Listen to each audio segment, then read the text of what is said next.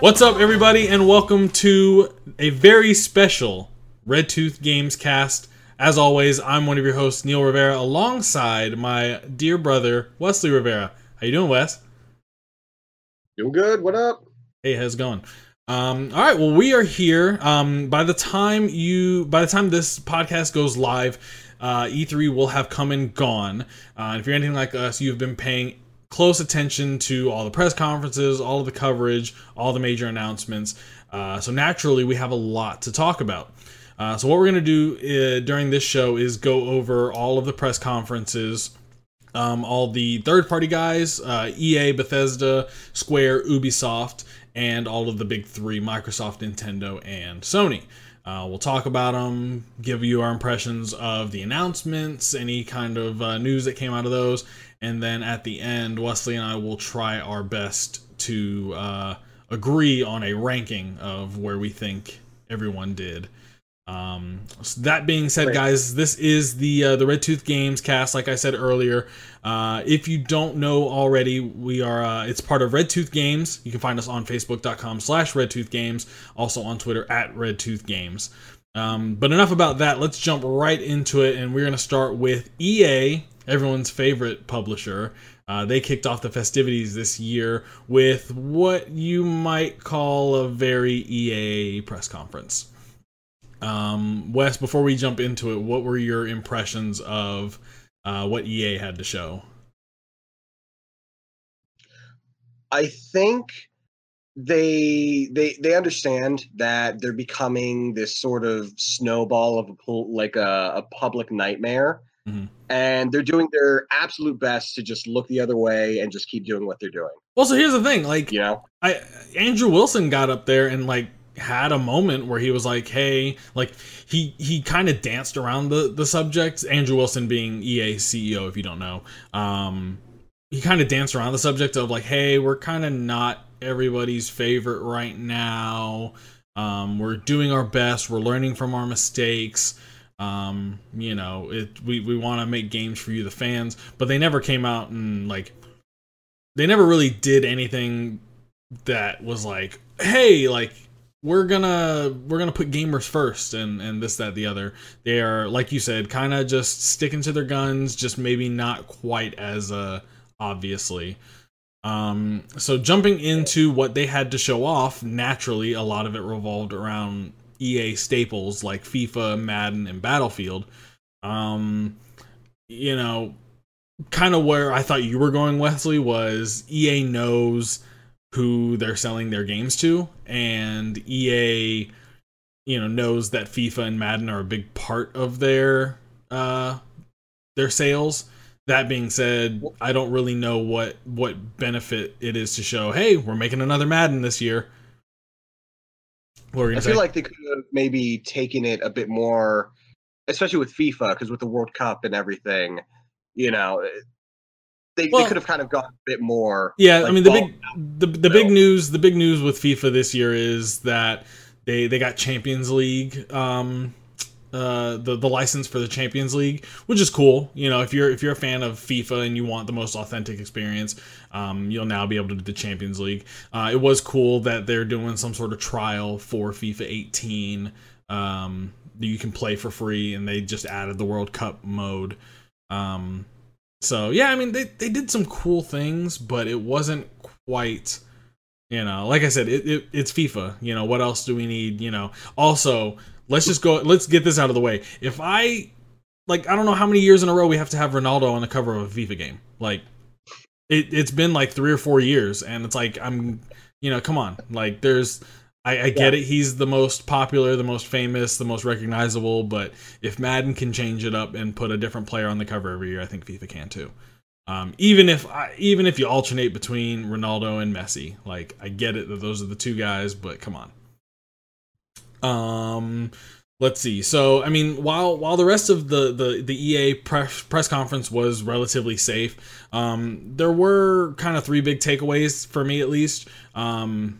The first two being that they're continuing on with the EA Originals program. We've saw Unraveled and earlier this year, A Way Out. Unraveled and A Way Out, both come out of that EA Originals program, and so then they announced the third game to come out of the EA Originals program, Sea of Solitude, which looks pretty cool. Did you see any of that, Wes? It looks very, I don't know, it feels isolated. It looks indie as fuck. Like, it really, yeah. Like, it looks like it's an indie game. You know, artistically beautiful. Don't really know what else is going on of it. I mean, I kind of like the message. Like, you know, the developer came out on stage and she was talking about, you know, it's about loneliness and how, you know, humanity is, you know, acts when they're lonely. So it looks cool. The other announcement to come out of the EA original announcement to come out was Unravel 2, which actually shadow dropped, which actually came out that same day. But yeah, like you said, they introduced co-op, kind of more the same. You're playing as Yarny. You got a friend that's playing as Yarny. Interesting fact with the co-op: apparently, it doesn't support online co-op. It's split screen only. So it's like EA, even when they do like these small kind of gamer friendly things, they still kind of drop the ball. I think at this point it's like a signature. It's how you know it's an authentic EA experience. Right. It's like, it's always like, all right, cool. You know, there's always which I didn't even actually write this down on my notes, but the whole fact that they dedicated 15 minutes to a mobile Command and Conquer game, like, that kind of just shows how tone deaf EA is to their fans. Cause like, hey, here's this Command and Conquer game. And you'd think like, oh, that'd be a huge announcement. Like, everyone would be excited. Cause Command and Conquer's got, you know, a pretty heavy following still. And, oh wait, we've made it a mobile game and we're going to dedicate 10 minutes of our press conference to it with a shoutcaster and like try and make it an esport. And that's like, you know, like, that's something that you probably release before E3 or after, the like mobile, during the show. The mobile esport is just blowing my mind, honestly. The what? Just the mobile. A mobile esport is just gonna. No, and listen, like esports are esports, and they're big, and like there actually is a mobile market out there for esports. But I don't think we need to dedicate the E3 press conference stage to, you know, that long for a mobile esport. Maybe in the future when it becomes a bigger thing. Yeah. I mean, but even still, like, and it's weird because it just, like I said, like these things are like people buy and play EA games. Like, as much as we like to rip on and shit on EA, like people buy the hell out of The Sims. People buy the hell out of Madden and FIFA, and they're, you know, it makes them money. So of course they're going to talk about it because it's, you know, E3, while it's great for us as fans to know what's coming ahead, it's also important for companies to get that information out there for their shareholders and all that crap. You know, because you gotta make sure the coffers are filled. But anyway, that's I was about to move on from EA, but I forgot to talk about the biggest thing, which was Anthem. That's obviously the biggest game that they had to show.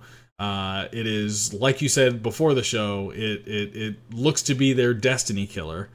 Wes, what were your opinions on Anthem and how it was shown in the press conference?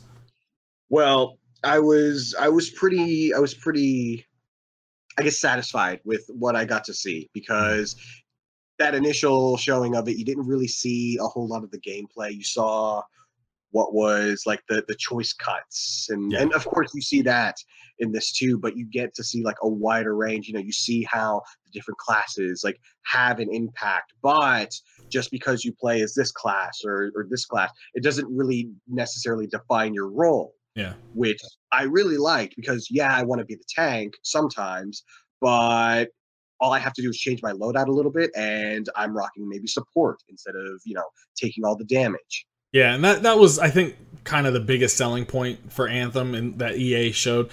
Just to kind of break it down, so they announced that Anthem's going to have a February 22nd, 2019 release day. Like you touched on, there are going to be 4 playable Javelin classes that they're all interchangeable. And BioWare emphasized, they kind of did this weird, so like, I guess I'll go ahead and get into that. I thought the way that they presented it was really weird. Like, it was like this weird panel that they didn't really show too much gameplay. Or, like, you know, if you look at other games like The Division, you look at, Fallout 76, we'll get to later. They had, like, these extended, lengthy gameplay demos, and they, you know, kind of show you and explain to you what was going on. Anthem didn't really get that, and for a game that's coming out in 6 months, 7 months, 8 months, it still seems like it's in the very early conceptual phase based on what they're saying. Does that make sense? It does make sense, but so the only retort is sort of a negative in its, you know, the fact that maybe we're not going to get a lot of meat on the bone upon release, which with EA behind this whole project wouldn't honestly surprise me. Well, yeah, and that's kind of the trend with these shared world, open world games where they're light on story, light on content. They kind of focus on you replaying a bunch of shit over and over and over again. Going back to the story bit, you know, obviously with BioWare being at the helm, they emphasize that they were able to write a story that they feel that they can add to, and they really seem to be emphasizing the story part of it.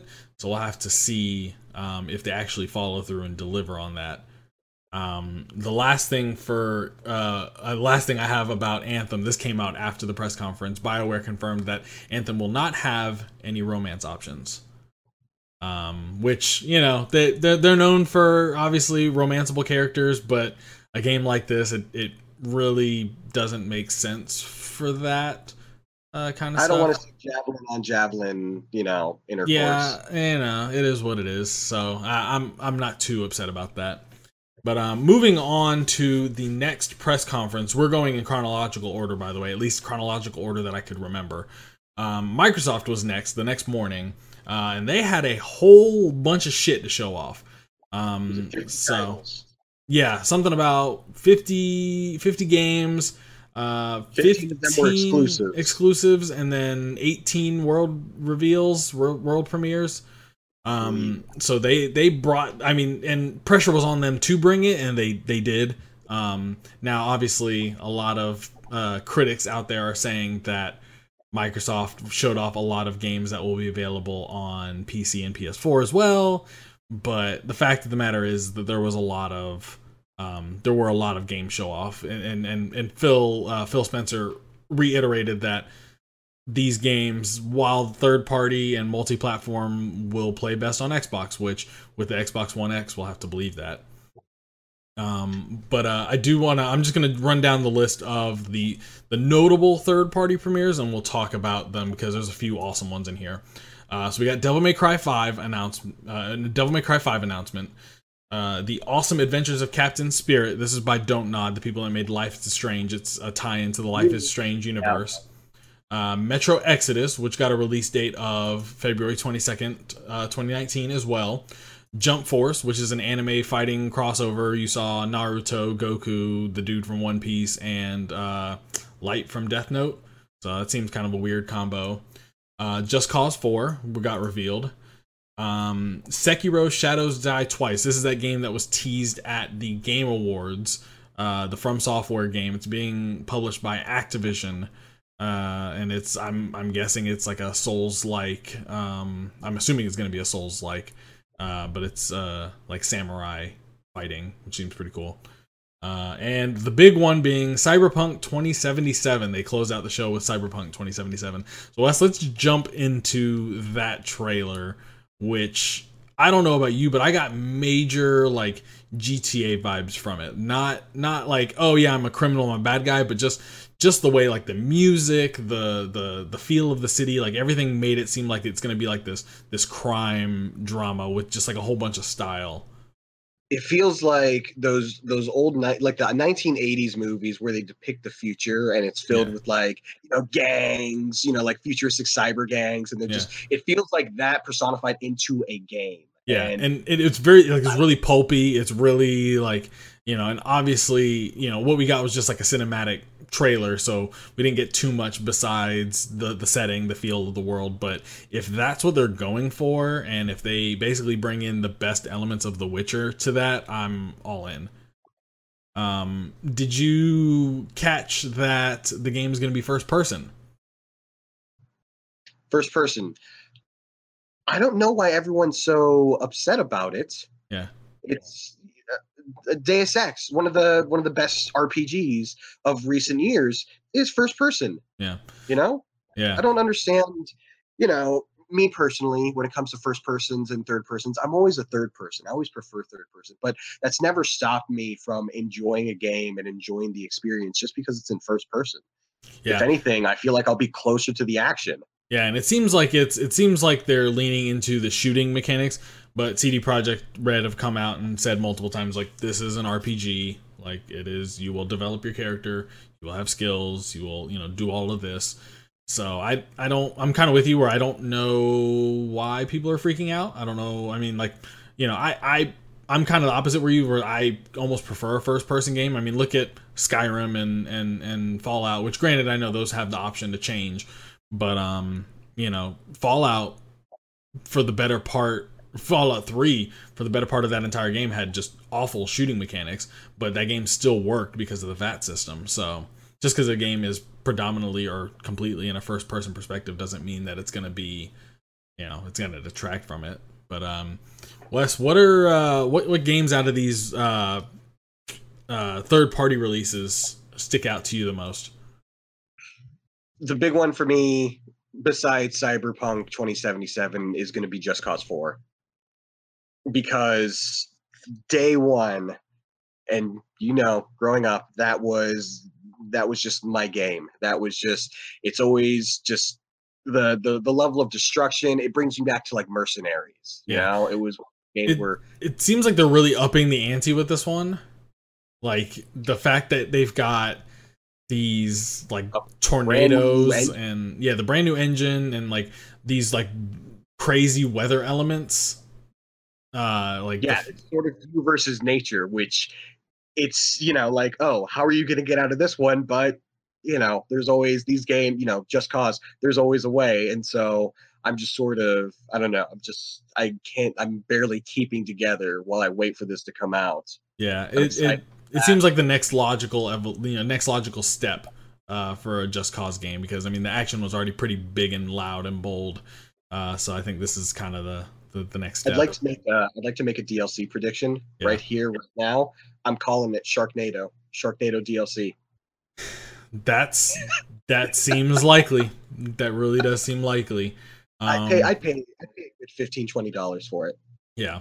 Now, granted, we didn't get to all of these, the third party world premieres, because they did show off some not world premieres, but they did show off some Tomb Raider, they did show off some Fallout, but we'll get to the majority of those later. To me, the one that stood out was Devil May Cry 5. I'm just glad that game exists. I'm not gonna play it on Xbox One. I'm glad that it's coming to Xbox One. I'm glad more people can. I really just hope that character action games can make a comeback, because I played Bayonetta 1 and 2 earlier this year, and goddamn, Bayonetta 2 is one of the best action games I've ever played. And I think we could use some more over-the-top action, kind of, you know, third-person character action games. So I think if Devil May Cry 5, which, based on how it looked at E3, you know, based on how it looked on the Microsoft stage, I think it'll be a return to form for that series. We can hope. I'm really excited. Yeah. Moving on to first-party stuff. So, obviously, Microsoft has a lot to prove in terms of getting their first parties out and available on the Xbox before their next console comes out. So, we actually got a lot of first-party announcements. They actually kicked off the show with a trailer for Halo Infinite, which is presumably Halo 6. It is a brand new engine. It's called the Slipspace Engine. But yeah, it looked good. It shows Master Chief in presumably what looks like the classic armor. Not much else to glean. Wes, you played Halo with me a good bit. Does this get you excited at all that Halo's coming back? I mean, part of me, I'm not too invested in Halo anymore, but there is a part of me, I've heard that this will really focus on the Master Chief. He's sort of he hasn't really had the wheel for a few of these last few games. And so the idea of him coming back to form and sort of like it being about him it could be really exciting. And, you know, while I don't really play Halo that much, it would give me a reason to maybe dip my toe back in. Yeah, I mean, I'm with you in that I'm frustrated. Well, I'm a Halo fanatic. Like, I've played every single one. I've stayed true.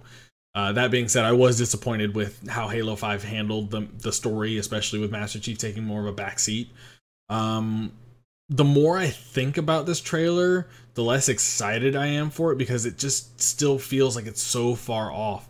Like, other than the fact that this game exists and it's running on a new engine, we don't know anything about it. Like, they didn't come out on stage and give it a demo, they didn't even have someone from 343 come out and talk about it.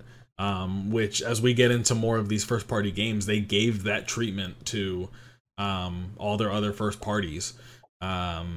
So it's you know, I'm excited for Halo, but I still think it's a ways off. I'm not going to let myself get too excited for it. Moving on to other first party stuff, there's going to be more DLC for Sea of Thieves, which is good because that game was content bare when it came out. It's fun, but just doesn't have anything to do. Forza Horizon 4, as you may have guessed, got announced.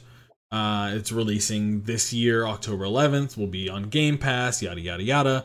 The cool thing about that is that it's got a weather system, like a changing season thing that will go into how the events get rolled out. Like, there will be some fall exclusive events and areas, and winter exclusive events and areas. I'm really excited because I played the shit out of Forza Horizon 3, and this seems like the next logical step for that, and it just looks beautiful.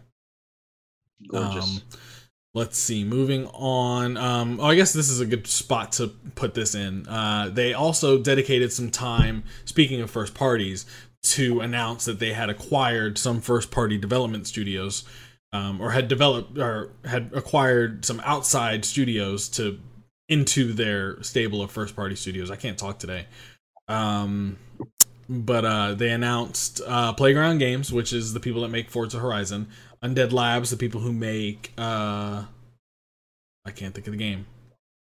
Zombie game. Just came out. Ah, shit. Oh, this is bugging me. Not The Walking Dead. No, not The Walking Dead, but it's Undead Labs. They made State of Decay 2. There we go. Whew. Oh, that was rough. Oh yeah. Yeah. So they bought Playground Games. They bought State of Decay developer Undead Labs. They bought who else? Compulsion Games. The people who are making We Happy Few. We got a release date for We Happy Few. I think it's sometime in August. I didn't write it down. About time. Yeah, I was about to say, what are your thoughts on We Happy Few? We Happy Few kind of feels like Clockwork Orange, just in a video game form, and that's always fun. Like, the idea of like the ultra violence and, you know, the post apocalyptic English, you know, England. Yeah. You know, that's I'll be interested. Doesn't get that much. No, what were you gonna say? Huh? No, what were you gonna say? I was saying the idea of that doesn't get a lot of treatment in games as much as I feel like it should, but yeah. It's crazy across the pond.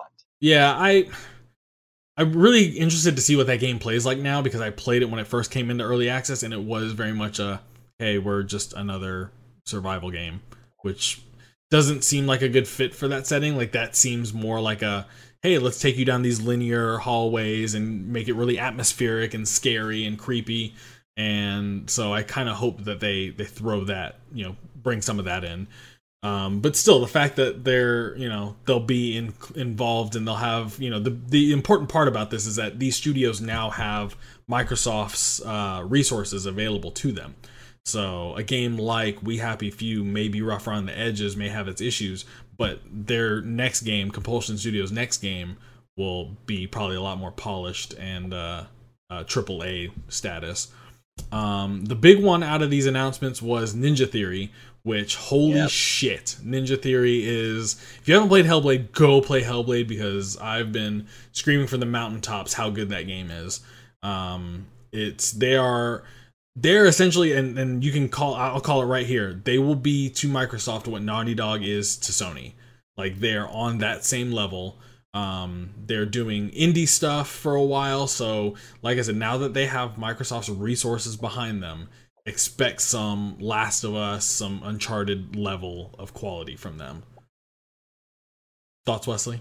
Nothing? Just, yeah. I'm sort of thinking the opposite. I feel like Ninja, I was a little, you know, I didn't really care about most of the studios, but then when I heard Ninja Theory, I sort of felt like, and it could be a great, you know, this could really sort of make them out front and center, pushing stuff out that's going to be groundbreaking. But part of me feels like with Microsoft, it could almost clip their wings in a sense. They might not be able to explore the things that they want to in the range that they want to. Well, the big thing Microsoft did say, and Ninja Theory put out a video. I follow Ninja Theory very closely, so I'm like every little thing that they say, I'm all about it. They put out a video the day after, basically saying, you know, here's why we sold out to Microsoft. Here's why Microsoft bought us. And one of the big things that they said was, you know, they went to Microsoft and said, we want to have creative control. We want to make the games we want to make. And Microsoft's just like, okay, here's some money. Like, so, and to your point, what Microsoft could be saying is total lip service. Microsoft does have a very bad track record of buying up studios and either shuttering them or running them into the ground, so to speak. The one that comes to mind is Lionhead Studios. You know, like they made 3 Fable games and they exist no more. So we'll have to wait and see. I have a very optimistic outlook on, at least on the Ninja Theory part. All of these developers are obviously super talented. They deserve all the accolades. But I think Ninja Theory, with Microsoft's resources and backing, will be a force to be reckoned with. Moving on, continuing with the first party stuff, Gears of War got a section. So there is a Gears of War mobile game, Gears of War Pop, Gears Pop, which is going to be the first that I know of, the first pop-centric mobile game, the first pop-centric game out there, which seems pretty cool. I don't know why people hate Pops. I love them. So, you know, a lot of people were shitting on this game, but I'll play it. I don't give a shit. Gears Tactics is a turn-based strategy game. It basically screams Gears of War meets XCOM, which is right up my alley. Looks like that'll be... That's a perfect marriage. Yeah, no, and it looked really cool, too. It had, like... I mean, yeah, like you said, it seems like a perfect marriage because Gears has that, like, really tough, gritty, like, cover system where you're just, like, ducking under cover, and... It reminds me a lot of XCOM and how, like, it's very cover based and it's all about flanking and positioning. So it'll be really interesting. Rod Ferguson, the head of the oh god, I can't think of their name. Is it the Initiative? No, the Initiative is the new developer that they announced. The Coalition, thank you. Rod Ferguson, the head of the Coalition, was out there talking about how they're going to put a more actiony. Take a more action-y approach to it, so I'll be interested to see how that turns out. But the big reveal was Gears of War 5. It seems to be a true sequel to Gears 4. Looks great. Marcus is there, Kate's there, JD is there. Obviously, I'm speaking a foreign language to you because you didn't play Gears of War 4. I mean, I know Marcus was in it. Yeah, that's good. There you go. You got it. But it looks great. The surprising thing to me is that it looks farther along to me than Halo Infinite does. Which Gears of War 4, if I'm not mistaken, came out in 20... I'm doing a quick search. Gears of War 4 came out in 2016. So that was 2 years ago, and they're already saying 2019 for Gears 5, so that's a 3-year turnaround, whereas Halo 5 came out 3 years ago, and we have no idea when the hell Halo Infinite's coming out. No idea. But Wes, what did you think of Gears 5? Does it look... It looks like it's got, of all the Gears games, it looks like it's going to have the most interesting story. I mean, the first three, it was just kind of like, hey, Just kill the bad guys, and you know you're the guys who kill the monsters. But then there was always this thing like in the back, especially with Marcus's father, was sort of like, you know, hey, there's something else going on in the background. I feel like for the first time ever, we might actually find out what it is. So yeah, I actually am going to keep my eye on this because it looks really good. Yeah, and I'm with you, and it it looks like they're getting back to their horror roots.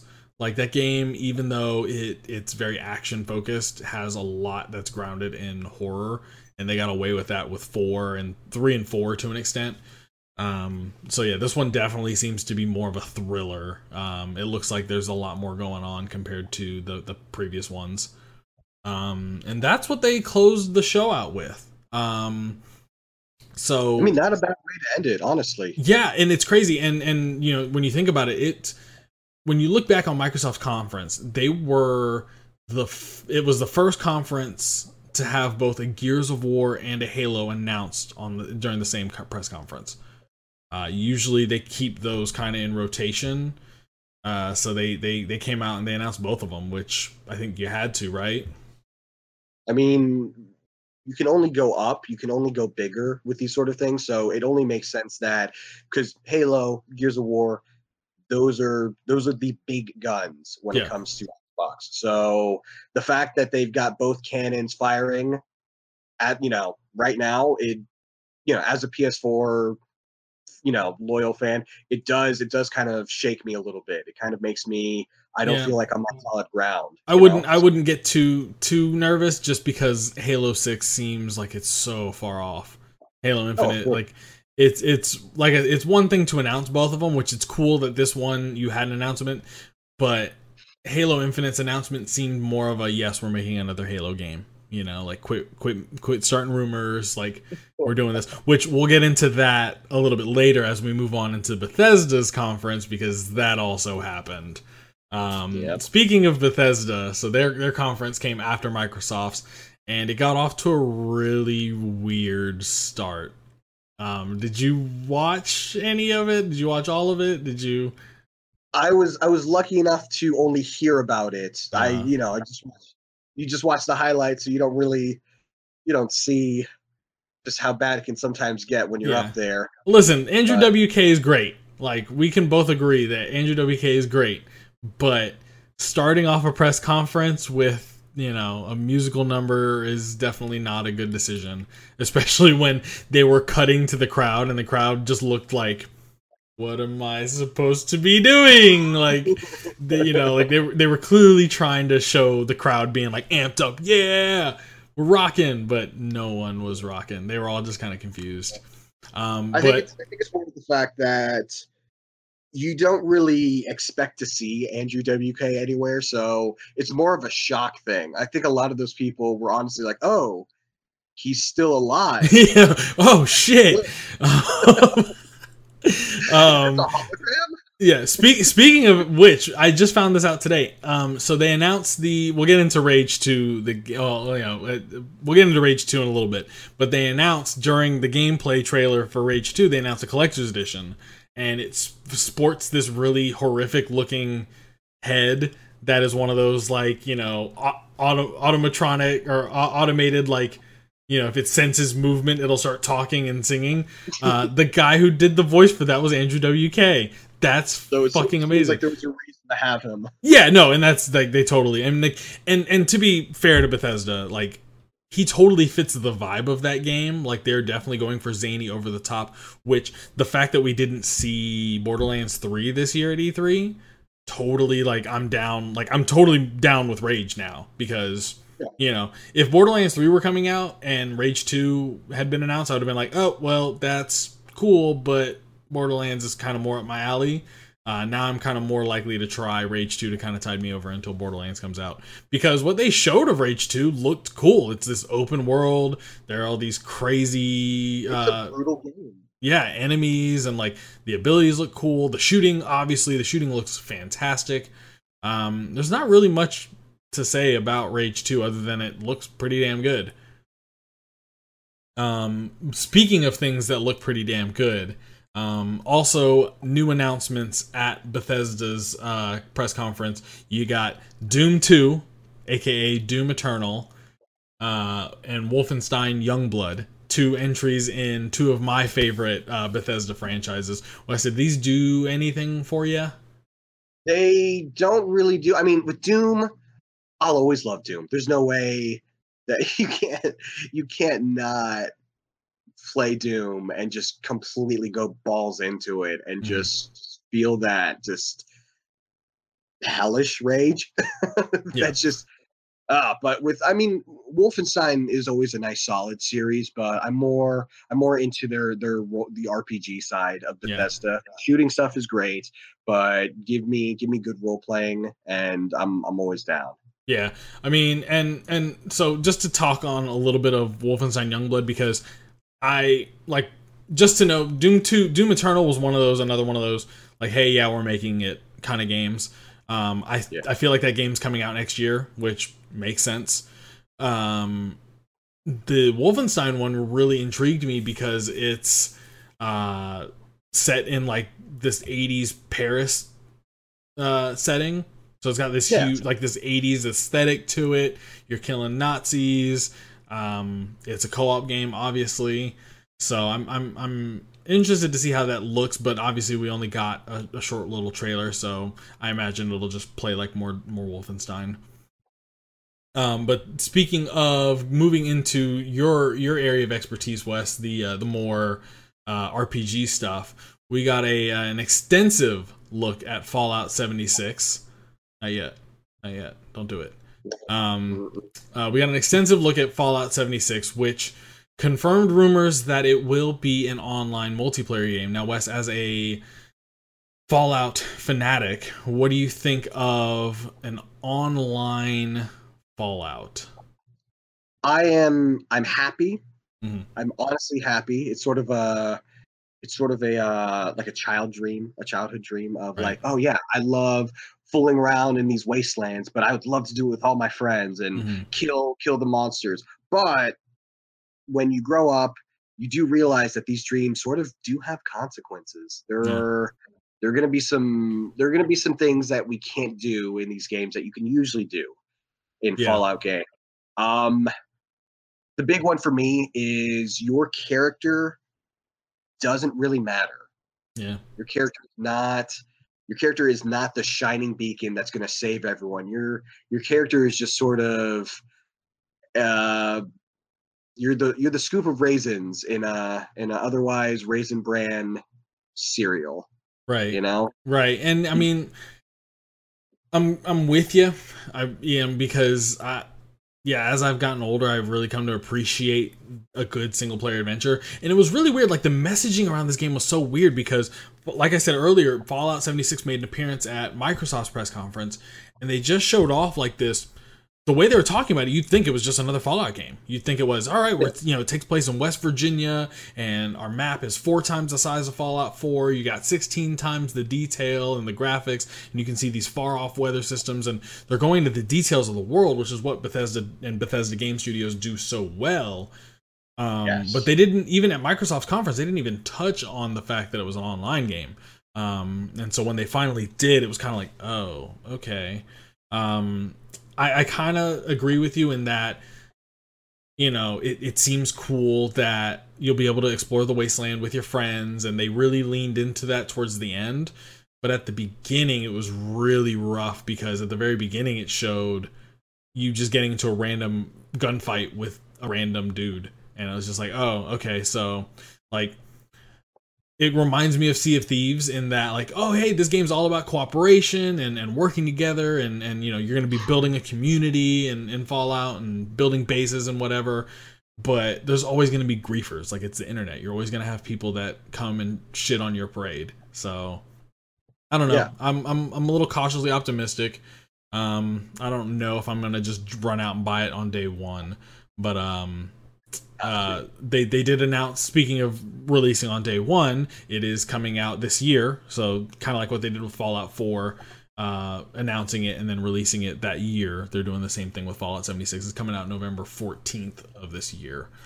But then you'd think that that's where Bethesda would have finished off their conference, but they had a few more announcements. It looked for a while like we might have ended on an Elder Scrolls mobile game announcement. Like going back to that EA press conference where they dedicated a whole bunch of time to this, which granted, Bethesda mobile games are good. Like Fallout Shelter was really good. And for what it's worth. And I'm honestly really excited about this one. I've already did the sign up. I'm really interested because it looks gorgeous. So the fact that it's a mobile game just kind of. Yeah. Ooh. They really leaned into the fact like this is a premium, like this is a full fat Elder Scrolls game where you're running through dungeons, you're killing stuff, you're getting loot, this, that, the other. Like I agree with you, it looks great. Being able to play it in portrait mode, up with one hand, like is it's all about like ease of access and just play however you want, which Bethesda is really well known for. But the two big announcements, thankfully they didn't end on that. Two big announcements were the fact that they're working on two quote next gen games, one of those being the much rumored Starfield and the Elder Scrolls 6. So Wes, what do you? I don't. Yeah, there you go. You got your head your moment. I don't want to say what do you think because we didn't get anything other than we're working on these games. So what is your dream Bethesda space opera, like a Starfield? I got Mass Effect vibes from it. So like if Bethesda were doing a take on Mass Effect, what would you want? If they were doing it in sort of a Mass Effect way, I would want them to take Mass Effect out of it. If Bethesda in space, go. Bethesda in space. I want them to do the right things with their role. Bethesda has RPG down. RPG and Bethesda, like they go together. So like taking that out into space, you maybe don't have to worry so much about that. But if they want to kind of gloss over it, they want to give the character stats and everything like that, that's good. But this looks like a giant space adventure that almost anyone can be a part of. I want just like in your face lights and action and just zipping around, Yeah, I hope it's single player. Obviously, I hope it's single player. I hope that you don't have a crew to control. I feel like I'm never really a huge fan of like managing my crew. I'd rather just be a lone wanderer in space and just go around and like instead of dungeons have these different planets that you go to and do different things on them. If you're gonna have people with you, quote unquote, it should only be for like story reasons or like dialogue. Right. Yeah. I like that. Yeah. Yeah. But then I don't even want to speculate on Elder Scrolls because I don't think we got anything. I mean, it almost looked like it's taking place in Skyrim, but and to be honest, I'm not 100% familiar enough with the Elder Scrolls lore to even speculate. I know it's not in Morrowind. I know it's not in Hammerfell. Hammerfell. It's probably not in Tamriel either. It could be back in Tamriel. It looks Tamriel-esque. It looks closer. It looks between Elsewhere and the Marsh Swamp. There's this area. So it's also in Elder Scrolls Online. There's this place where if you go to that map, I can't remember what it's called, and I'm just shame on me. But so like the area, it even has that same type of fog with the clearings, and then you see like this big city right by the sea. So it's got it's somewhere relatively south. That's all I can pinpoint.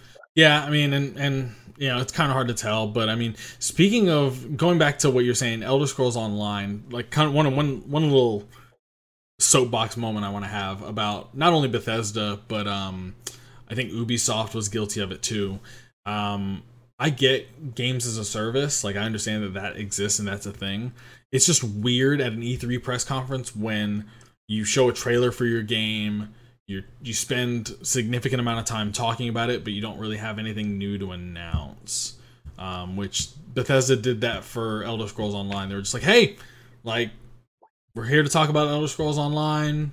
We're doing really well. We just released this expansion pack. They did announce this like content drop that was coming, which is cool. I guess that's kind of an unpopular opinion because I feel like each of these games has really its community. Trying to sell it to people who hadn't played it yet, essentially. Yeah, you know? But E3's kind of always been like, all right, cool. Which maybe I'm just an old curmudgeon because, E3, games used to be you announce it, you hype it, it releases, you move on to the next thing. And these games as services come out and they just exist and they keep existing and you keep adding to it. It just felt weird that, especially considering how slow the conference was up until Todd Howard got out, for them to dedicate all that time to Elder Scrolls Online without really anything. But it could be a bad sign. It could mean that maybe Elder Scrolls isn't hitting the right numbers that first they maybe thought they were. Well, no, they announced that it's doing really well. I forgot what the numbers. I think there was like 11 million subscribers, which is like, that's World of Warcraft numbers, like they're doing really well. It just seemed weird that they're like, hey, yeah, we're doing really well, yada, yada, yada, and now we're done. Like, even Prey, Prey came out last year, and they came out with, like, we've got, this content's dropping today, this content's coming, they went out and outlined all the stuff that they're adding. Yeah. Whereas Elder Scrolls Online was just kind of like, hey, good job. Moving on to the next press conference, which was another third-party one. We're going to really touch on this one briefly because they didn't really have much to show. Square Enix just kind of didn't, like I said, just didn't bring anything. The only notes I really have here are Shadow of the Tomb Raider, Just Cause 4, and Kingdom Hearts 3. Those are the three big games that are coming out. They also announced a couple of new games. There's a new game coming from Platinum called, it's like the Lost Pharaoh or something Pharaoh. And then there's also The Quiet Man, which seems like a Bouncer reboot. You remember The Bouncer? I remember The Bouncer. I wanted to talk to you about that the other day, but Yeah, but it's just, I don't know. Like we got a nice deep look into Shadow of the Tomb Raider, which looks great. That comes out September 14th. I'm down. They got a release date for Just Cause was December 4th, something like that. I figured you would know. Yeah.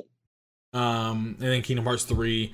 By the way, so Kingdom Hearts was at Microsoft, Square, and Sony press conferences, and they showed the same shitty trailer every time. And I mean, it wasn't the exact same. Like, there were some variations here and there that showed different gameplay. Sony having, like, the most exclusive, like, looks at the game.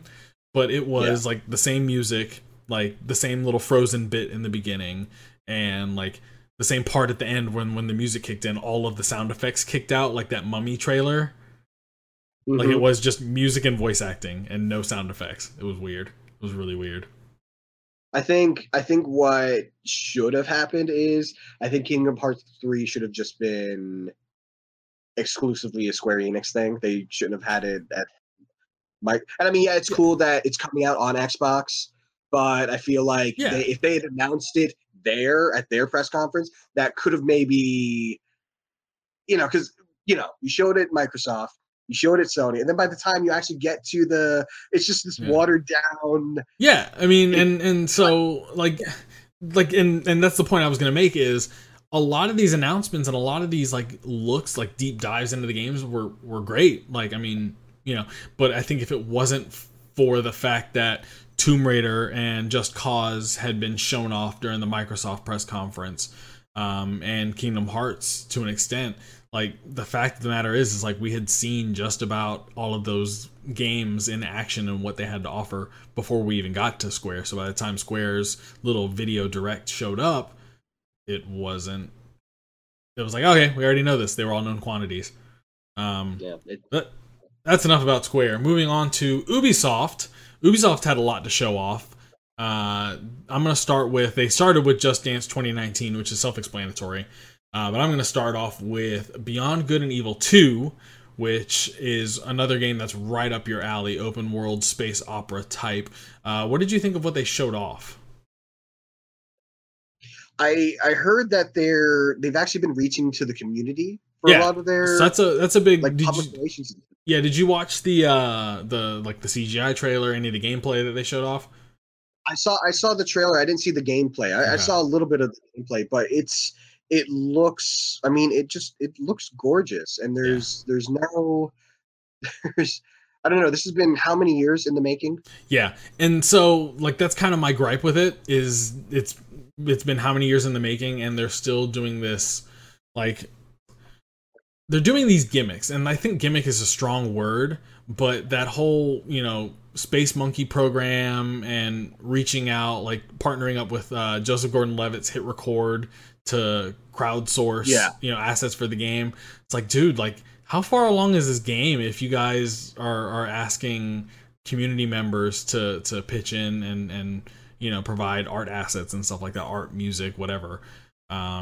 Yeah, part of it does sound like, you know, it's very like, oh, it's so like everyone feels like it's a part of, you know, you contribute a little bit, but then there's like, yeah, is this game even close to being complete? It's not. I really think it's going to be like a next gen title, you know, at this point. It's you know, it looks cool.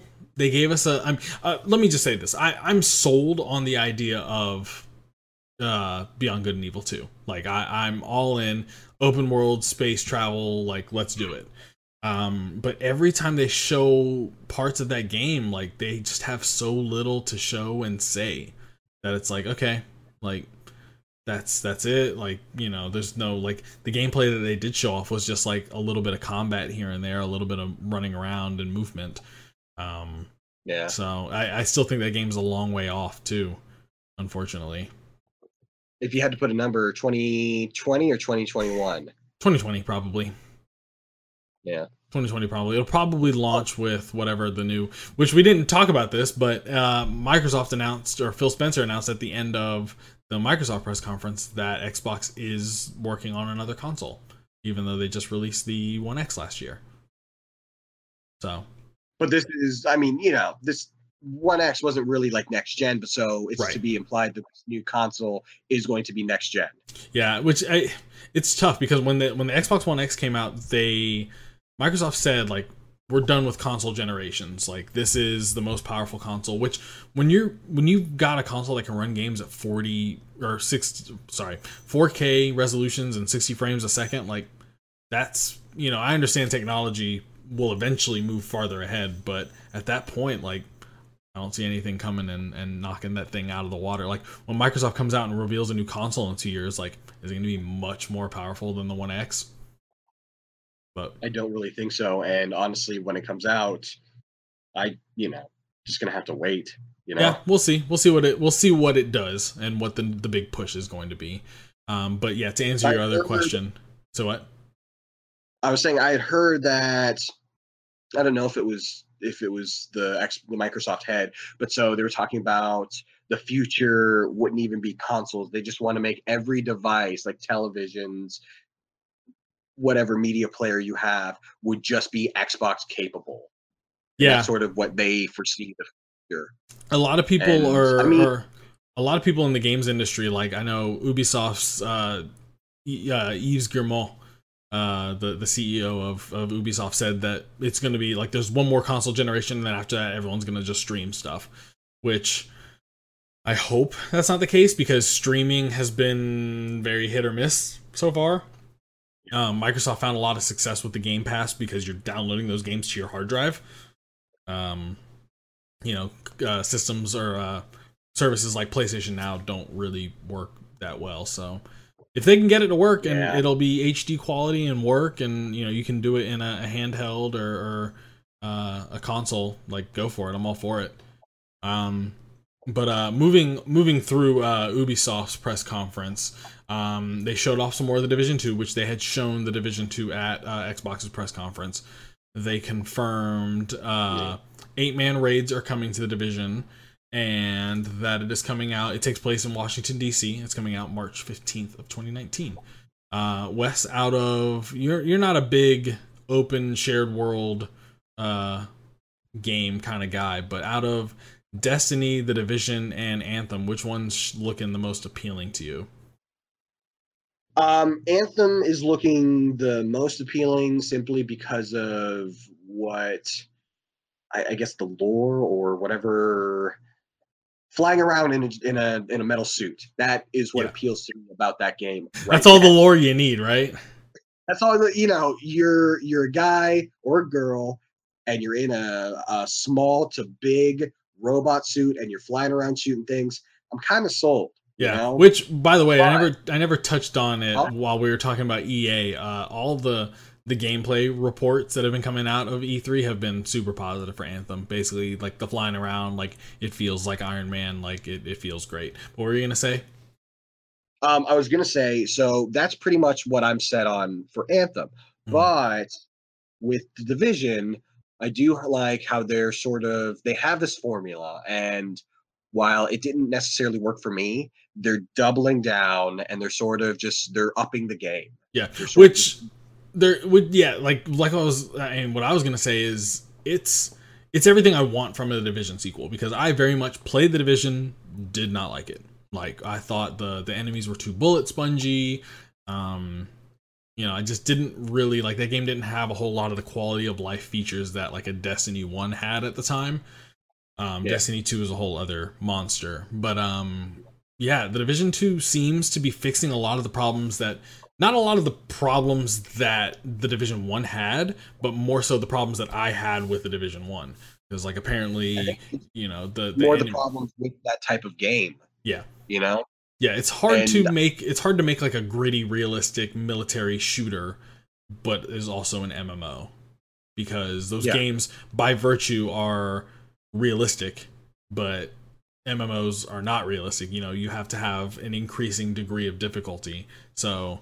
It got to the point in the Division 1 where you were shooting a boss in the head with a shotgun at point blank range multiple times, only for him to not die. So it felt weird.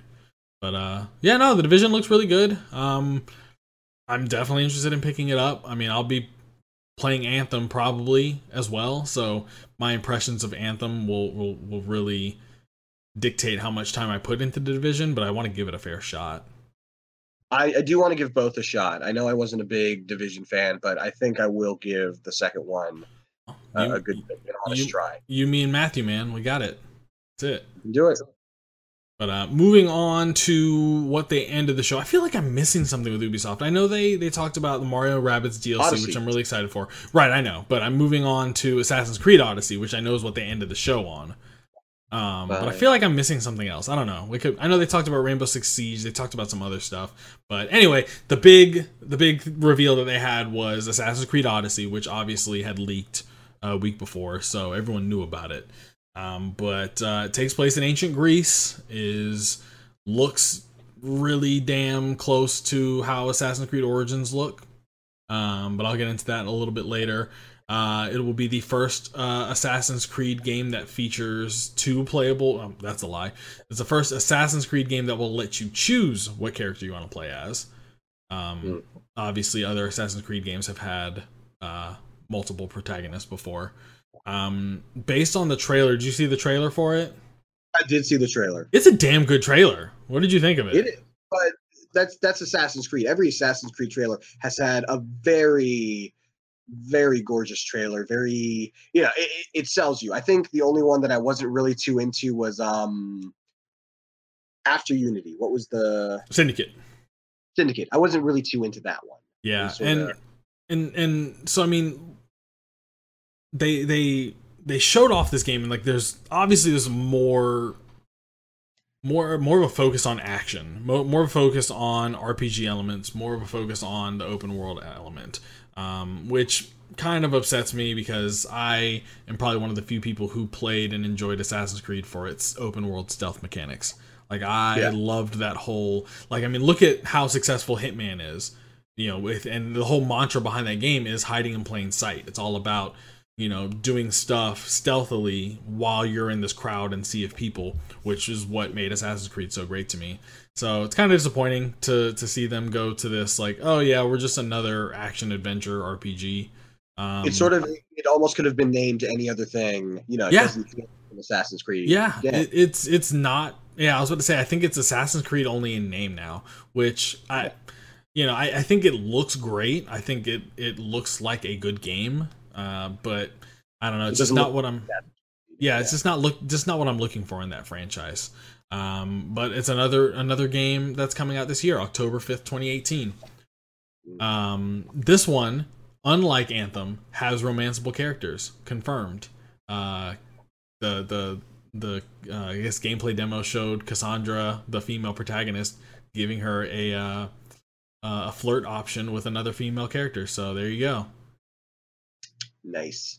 Moving on to speaking of lesbians, moving on to Sony's press conference. They kicked it off with a long look at The Last of Us 2, and goddamn that game.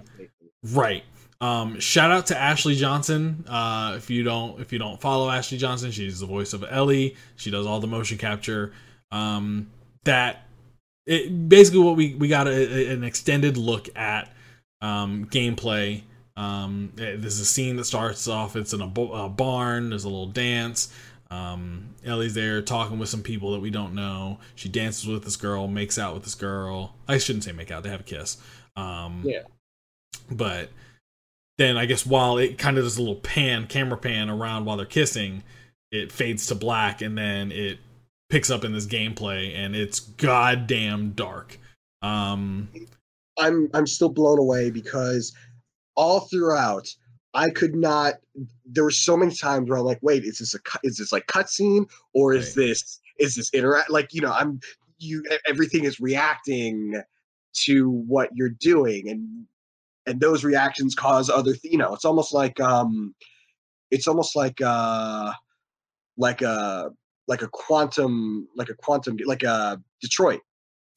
those, Quantic Dream. Quantic Dream. It's like all those choices, affect your end game, but instead of just the end game, it just affects what happens the next 10 to 15 seconds. Right.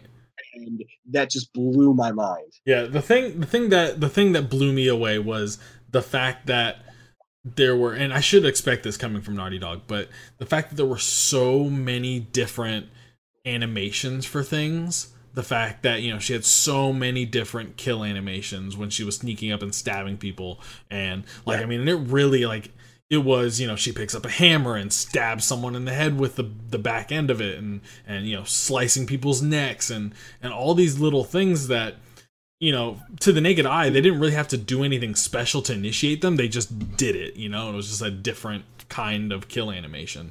It just felt real. There is real bullet damage. You take a shot, and you're not still standing sometimes after it. Like, she went down. Yeah, and so this is kind of another thing I want to touch on. That scene in that gameplay demo doesn't work without Ashley Johnson's incredible acting. I mean, she sold it. The fact that we were shaking and it was intense.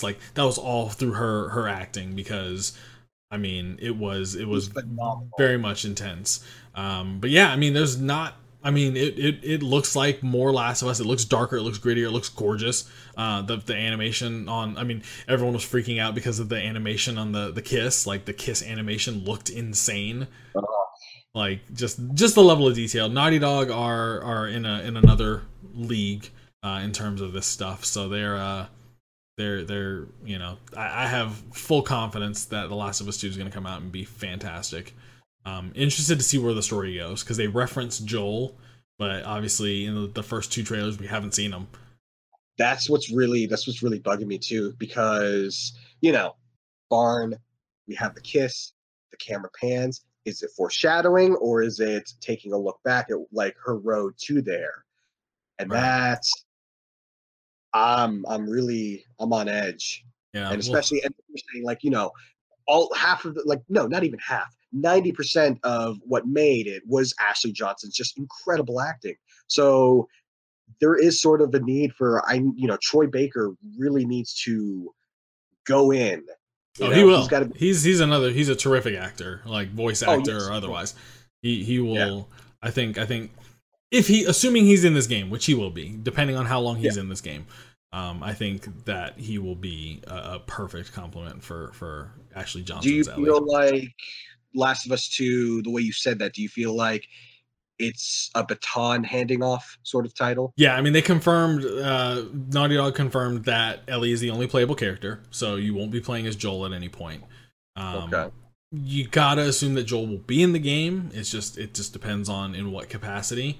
I'm nervous. I mean, because it you know, this is a world that, you know, Naughty Dog has built that isn't afraid to kill off people, you know, and you know, it's like a Walking Dead where no one is safe. You gotta assume, right?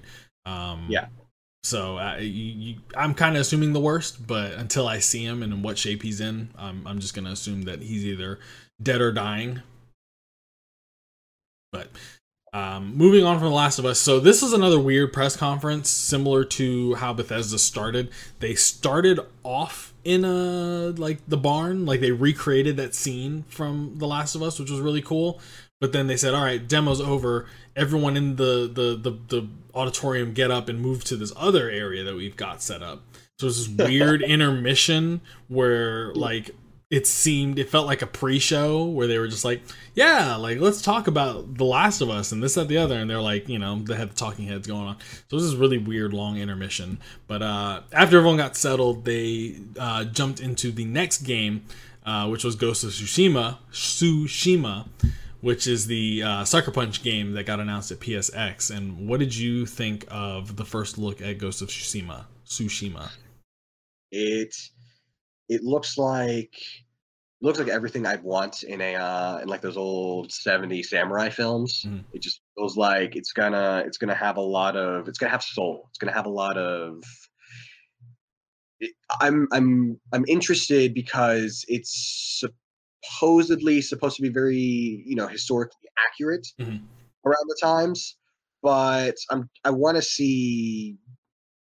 I don't know if I want to see them maybe break away from that, or if I want to see them focus really hard on that, you know, because it's sort of what happens during that time could really, you know, it will affect the story. So I want to see if they go with or. Yeah. I thought it was visually, I thought it was gorgeous. I thought the artwork, and the style and everything was great. You know, everything, the story seemed pretty cool. It takes place during a Mongol invasion, you know, kind of hinting at what you said earlier, where it seems like one of these old school samurai movies. They confirmed that it's going to have a Japanese audio option, which is really cool. Kind of in keeping, in keeping with that vibe. I think they're really going for that kind of noir samurai vibe where he's just you know, quiet, silent protagonist. You know, I guess I just have to see more because the gameplay I saw, the actual fighting, the combat just kind of seemed very much been there, done that, you know? Yeah. So I want to see what the main hook of the game is, because obviously the story looks good. The world looks cool. All of the setting looks really good. Just knowing what the characters are, the motivations, and this, that, and the other, and then knowing what the main gameplay loop is going to be like. You know, that'll get me really. You know, not to say that I'm not excited for it, but you know, I'll be more excited about it when I actually see it kind of in action. Oh, absolutely. And speaking of games that we did see in action for the first time, in addition to Ghost of Tsushima, was Death Stranding. Hideo Kojima just loves fucking with us. Just absolutely. We got another trailer. It had gameplay in it. And it didn't have much gameplay in it. It had gameplay. A lot of climbing. A lot of climbing, a lot of walking. That was it. You know, I'm gonna say this right now. I don't want to see any more about this game. I don't. Unless it is here's what the game plays like. I don't, you know, I love Hideo Kojima. I love his style. You don't want him to tease you anymore. Not even that. It's the fact that until I know what this game is and what it's about, you know, I can only see Norman Reedus hold a baby in so many different trailers. I'm not a doubter. I'm excited for this game. I want to play it. What do you think? What did you think of this newest trailer? What did you think of the gameplay part of it? What did you think of it overall? So, and I mean, we can speculate from, you know, till the cows come home, man. But there's so much that they kind of, people were speculating when the first footage came out, and then now it's sort of confirming things and not confirming things. But then I think one of the big things was he's a courier, like he's a package delivery. Yeah, you know, yeah, like that. That seems like the big theme. I'm sort of like, I was like, oh, okay, you know. But I mean, this is a dangerous environment, and while we don't know the specifics of it, I mean, it doesn't really matter what you do in this world. It's the world itself that is what's going to hook us. Right. And you know, every time I see glimpses of it, I'm always just, I'm scared. You know, I'm scared, and I think I enjoy that. And like you were saying, if I see another footage of this without any more kind of like explanation, or then I feel like I'm going to slowly lose that. And then when the game comes out, I'm not really going to feel what I'm feeling right now. Yeah. I mean, and like out of the 4 core games that Sony showed off, I'm the least excited for this one. And it's purely by virtue of, I still have no idea what the hell it is. And there's so much good stuff coming out now and in the near future that I can just say, all right, Death Stranding, like if Hideo Kojima came out and said, hey, I'm working on Death Stranding, I don't have anything to show you, it's going to be out in like 4 or 5 years, I would have been perfectly fine with it. Like, you know, because, you know, he's got the pedigree that speaks for itself. Yeah. But I think what it is though is that it's his first time kind of, you know, it's his studio. It's his, you know, he worked with Konami, and that's where he got his name. And we can see that without Hideo Kojima, they can't pull it off. Oh yeah, no. But so I think there is still a bit of pressure that maybe he can't do it without Konami. Yeah, I don't know if that's the case, because I mean, in terms of like Sony versus Konami, I'd rather have Sony, like, you know, Sony and Microsoft, like have those seemingly unlimited pool of resources. But yeah, I you know, we'll see. Cause like it definitely, the gameplay made it seem like it was a walking simulator, and not to say that walking simulators are bad, because some of them are good. But you know, it seems when like I think a walking and don't die simulator, right? Well, when I think of a Hideo Kojima game, I don't think of, all right, well, I'm just going to walk and try not to die. I'm going to think of, you know, stealth mechanics and being able to, you know, do creative things within the world. You know, Metal Gear Solid 5 showed us that there were a lot of things that you could do in there that maybe, you know, they didn't plan for, or you know, things that weren't within the guidelines of the game. So I'm hoping it's not, you know, seeing a character, I forgot, you know, it was just like one of the side characters, seeing them pull out a gun at some point during the trailer gave me a little bit of hope that, okay, this game isn't just a walking simulator. But yeah, I need to see some actual gameplay. You know, what I would genuinely really like than to see actual gameplay? But I'd like to see absolutely nothing else and just have the game release, because the most fun I had with Hideo Kojima games, remember Metal Gear Solid? Right. Do you remember you had to contact Merrill? You had no idea how to do it. But then if you flip the game over to the back, right, and you see, oh yeah, there's her thing right there. It's those little things. And I would like to have no idea what's going on. And then as I play the game, I figure out some things like, oh, hey, if you do this, then this will happen. And I say, hey, have you tried this? And you're like, oh yeah, I tried that, but have you tried this thing? And like, oh my gosh, I can't, you know, like that old. Right. It's all about, yeah, he encourages experimentation. Obviously, that game's going to be chock full of Easter eggs. So I really think he's going to hit on that front. It's just kind of like with Ghost of Tsushima. I just want to know what the core gameplay loop is. I just want to know, okay, I'm doing this, then I'm going to go do this, then I'm going to go do this, and then, you know, how does that repeat? You know, if I'm just walking around trying not to die and deliver stuff, I'll, you know, I don't think it'll hold my attention very long. What do you feel about some of the, I guess, like the theories or some of the ideas? I mean, I know it's almost pointless to speculate, especially. Yeah, to be honest, I haven't even read into any of the theories. You know, there were a lot of references to, you know, they introduced 2 new female characters who are played by Lindsay Wagner and Leia Sado. I'm not familiar with either actress and what they've been in, but the Lindsay Wagner's character definitely seemed like Norman Reedus's like wife, lover, love interest, antagonist. Yeah, and so like he had this picture, and so you know there was a lot of reference of give me your hand in life, give me your hand in death, give me your hand in spirit. You know, so death is going to be, obviously it's in the name, death is going to play a big role in the story. I really think there's going to be, it's going to touch on some form of reincarnation, rebirth, something, you know, because that's, I mean, you got the babies. So I really think, but I mean, that's really the extent of what I can come up with, because, you know, I'm not going to, you know, dig too deep into it. Because the last thing I want to do is, you know, put in all that effort into it, and it turns out not to be the case. You know, I'm more content just to sit and wait and see what the game actually is. There is one thing that I've heard go around that really does stick with me, and you did mention it with the, you know, your give me your hand in life, give me your hand in death. So with the baby thing, and it comes with part of the mechanic is that your character, if you do it right, your character doesn't actually die. What happens is that baby is your character, and if you die, that baby becomes you. Like, you know, like right. Like an instant, you know, regrowth sort of thing. Right. And so yeah. If you don't do that thing where he gets it ready, then. And if you look if you looked in the gameplay, it does show the like there was a part where he had like on the back, he had like what looked like a full grown human being on him.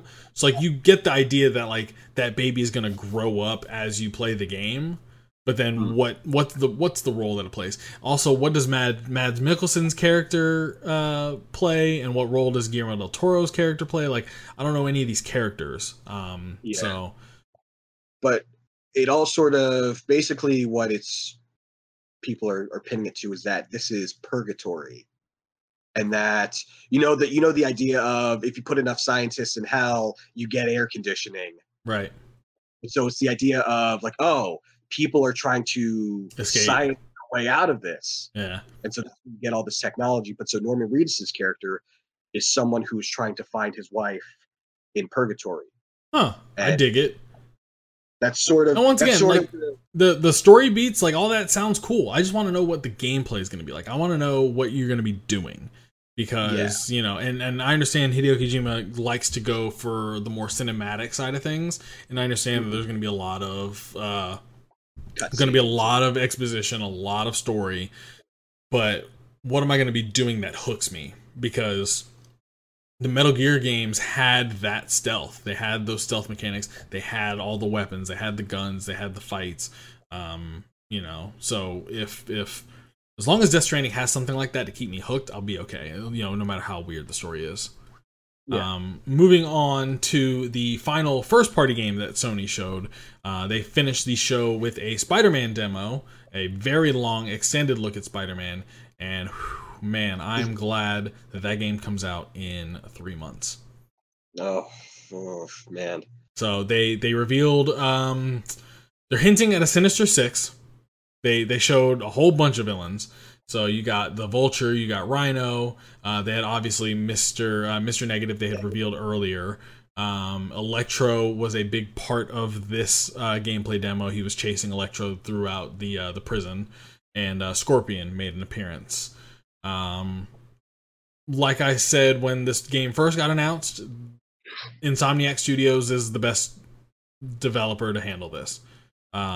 They, you know, having played, I know you didn't play Sunset Overdrive, but with that game's focus on movement and, you know, free flowing, environments, Spider-Man like makes perfect sense. So the fact that, yeah, I mean, it, and that they showed it in that trailer, like the movement in that was unreal. The swinging, seamlessly transitioning from swinging to running up walls to launching yourself. I mean, everything. It had everything. What stood out to you the most as not only a video game player, but a comic book fan, probably a bigger comic book fan than most other people? My favorite thing about this is that I don't know what's going to happen. There are bits that I know about, like Mr. Negative's role in this period of Spider-Man's life. He mentioned, they mentioned 8 years, so he's just about to hit, mid to late 20s. This is sort of they make it feel like it's sort of the end of Spider-Man's career, but it's so honestly, it's like the prime of it. Like this is prime Spidey territory. Yeah, and they've come out and said, like, this is an experienced Spider-Man, a Spider-Man that's confident in his abilities. Not an older, I mean, obviously he's an older Spider-Man, but not an old Spider-Man. Just, someone who knows his abilities, and it's not a coming-of-age tale that we've seen so much with Spider-Man.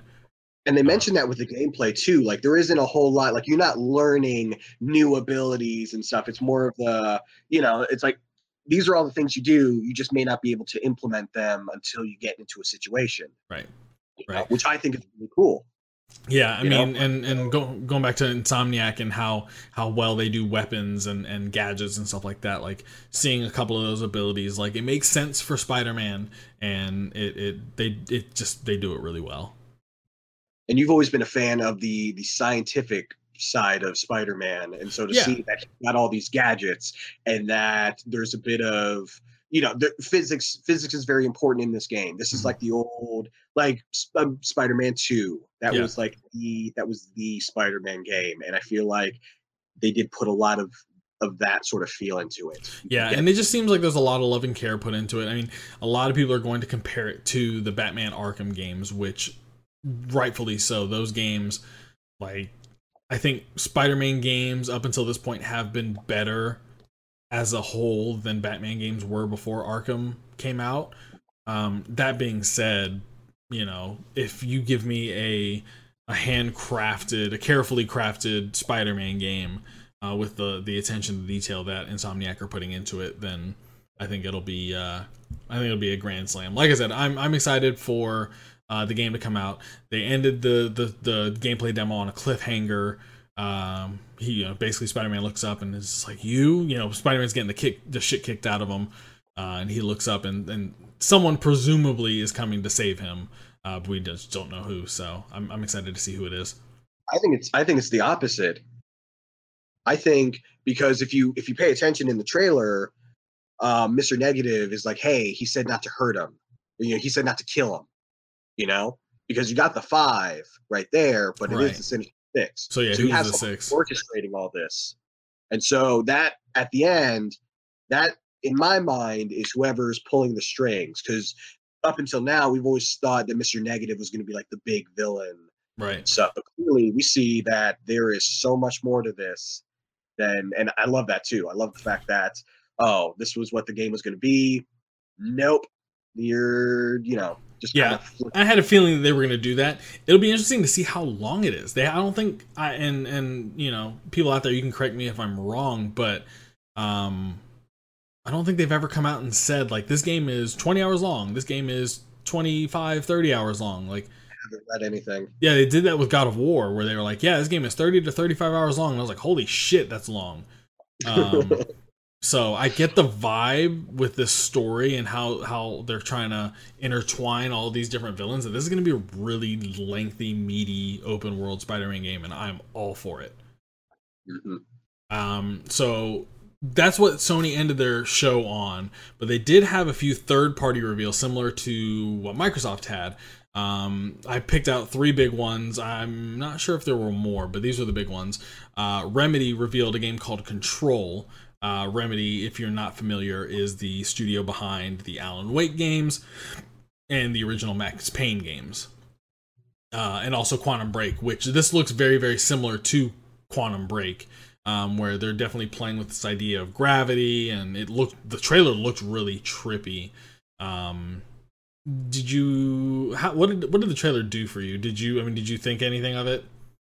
So Sucker Punch has been making Ghost of Tsushima, but I've always sort of like, hey, you guys have this infamous sort of, you have like this out of nowhere like superhero title, you have like a superpowered adventure. I'm kind of upset that they're not doing that right now, but I'm sure they'll come back to it. But that sort of kind of out of nowhere, that sort of just filled that gap in for me like immediately. I'm sort of like, oh, here's this potential for like a whole new series, like a whole new franchise. Yeah. And I mean, so Remedy had traditionally been Microsoft exclusive. And so now I don't think they're PlayStation exclusive. They might be multi-platform now. But we'll see. But yeah, I thought it looked weird. I never played Quantum Break. I thought it looked a lot like Quantum Break. So I guess if you liked Quantum Break, you'll like Control. But we'll have to wait and see when that comes out. They also announced Neo 2, which if this year proved anything, it's that samurai are definitely in. Between Ghost of Tsushima, Neo, Sekiro, Shadows Never Die, like there's a shitload of samurai games coming out. I never played Neo, but it's just not my kind of game. But I'm sure people who play the first one are gonna love it. But the big one that Sony announced is Resident Evil 2 Remake, which had long been rumored, and holy shit, does it look good. Oh, it looks gorgeous. It looks like a Resident Evil 4 style, done for Resident Evil 2, which I haven't played a Resident Evil game since Resident Evil 5. I just can't handle, like, the way with the next generation and how graphics have gotten, so improved. I just can't handle horror games like that anymore. So I hope I can play Resident Evil 2 because it looks really good. Yeah, it really kind of came out of nowhere. I wasn't sort of expecting, because Resident Evil, I guess 7? Resident Evil 7? Yeah, the most recent one. It just came out like what, 2 years ago? Yeah. No, it came out last year. Yeah, last January. Last year. You don't really. Yeah, and the fact that they announced it with a release date, it's coming out next January. Yeah, so I'll just kind of, I think I wouldn't be surprised, maybe not next year, maybe not 2019, but like 2020, I wouldn't be surprised if we get shot in the shoulder like that again, just totally out of nowhere. I'm excited for it though. That was a good, that was, in terms of surprises, I would say as a whole, E3 this year was kind of light on the surprises. And a lot of that's because a lot of stuff leaked ahead of time, and a lot of that was because a lot of the stuff that people wanted didn't really get announced, or at least it didn't get announced in a big way. Resident Evil 2 was probably one of those, like, legitimately, like, holy shit, this is happening, and it's one of those big surprises of E3. So rounding out our discussion of these E3 press conferences, let's talk about Nintendo, who had a very Super Smash Bros. Centric Nintendo Direct for E3. But first, they kicked off the show with what looks like a game right up your alley, Wesley. Did you catch the reveal trailer for Daemon Ex Machina? I did not. I've heard about it, but I didn't get a chance to watch it. But it is, Robotech. Like I was getting some major Robotech vibes from it, where it's just this, Zone of the Ender style, just action, nonstop mech action. What? Giant robots. Giant robots fighting other giant robots. And it's an addiction. They teased it. It's coming out 2019. Not much to say other than the fact that it looks like it's over the top action. They touched on Pokemon Let's Go Pikachu, Let's Go Eevee again. They didn't really announce anything other than the fact that Mew will now come if you purchase a Pokeball Plus, which, yay. I hope that you can catch Mew in that game. Yeah, that's pretty much where my mind went was, oh, great, now everyone's going to go buy a Pokeball Plus. Because they announced that they're like $50. It's like, I get the little... It's, on top of the game? Yes, on top of the game. A $60 game. Nintendo, this generation, man, Nintendo's accessories have been outrageously priced. Like, I can get an Xbox One controller for like $40-$50, and like two Joy-Con are like $80. It's crazy. Too bad not everything they make can be out of cardboard. Right. But yeah, Pokemon, I know Pokemon's not your jam, but the Let's Go game seems cool. I'm still kind of cautiously optimistic. I'll play through it, but I can't imagine I'll invest a ton of time into it. Yeah. Moving on, they did another announcement, Super Mario Party, which looks fantastic. It you can actually put multiple Switch screens together and like actually make different game boards. Like one of the mini games is like a tank mini game where you're fighting each other, and the one they showed off was like they put the Switch in like a couple of different configurations, and it like dictated where your tanks could go. So that seemed really cool. We for a long time we kind of made fun of Nintendo for like investing in like the Wii, and then like the Wii, like the Wii touchpad, and right. But it kind of goes to show that like, yeah, maybe you don't hit the mark every time, but Nintendo is always going to look for that kind of innovation to like, yeah, here's the game, but how do we make it more fun? Because like I thought with the Switch, okay, you got the screen, you put it on the thing, and you can play it on the TV, but then you can take it off and you can take it with you. Yeah. I thought that was just like, that's the peak.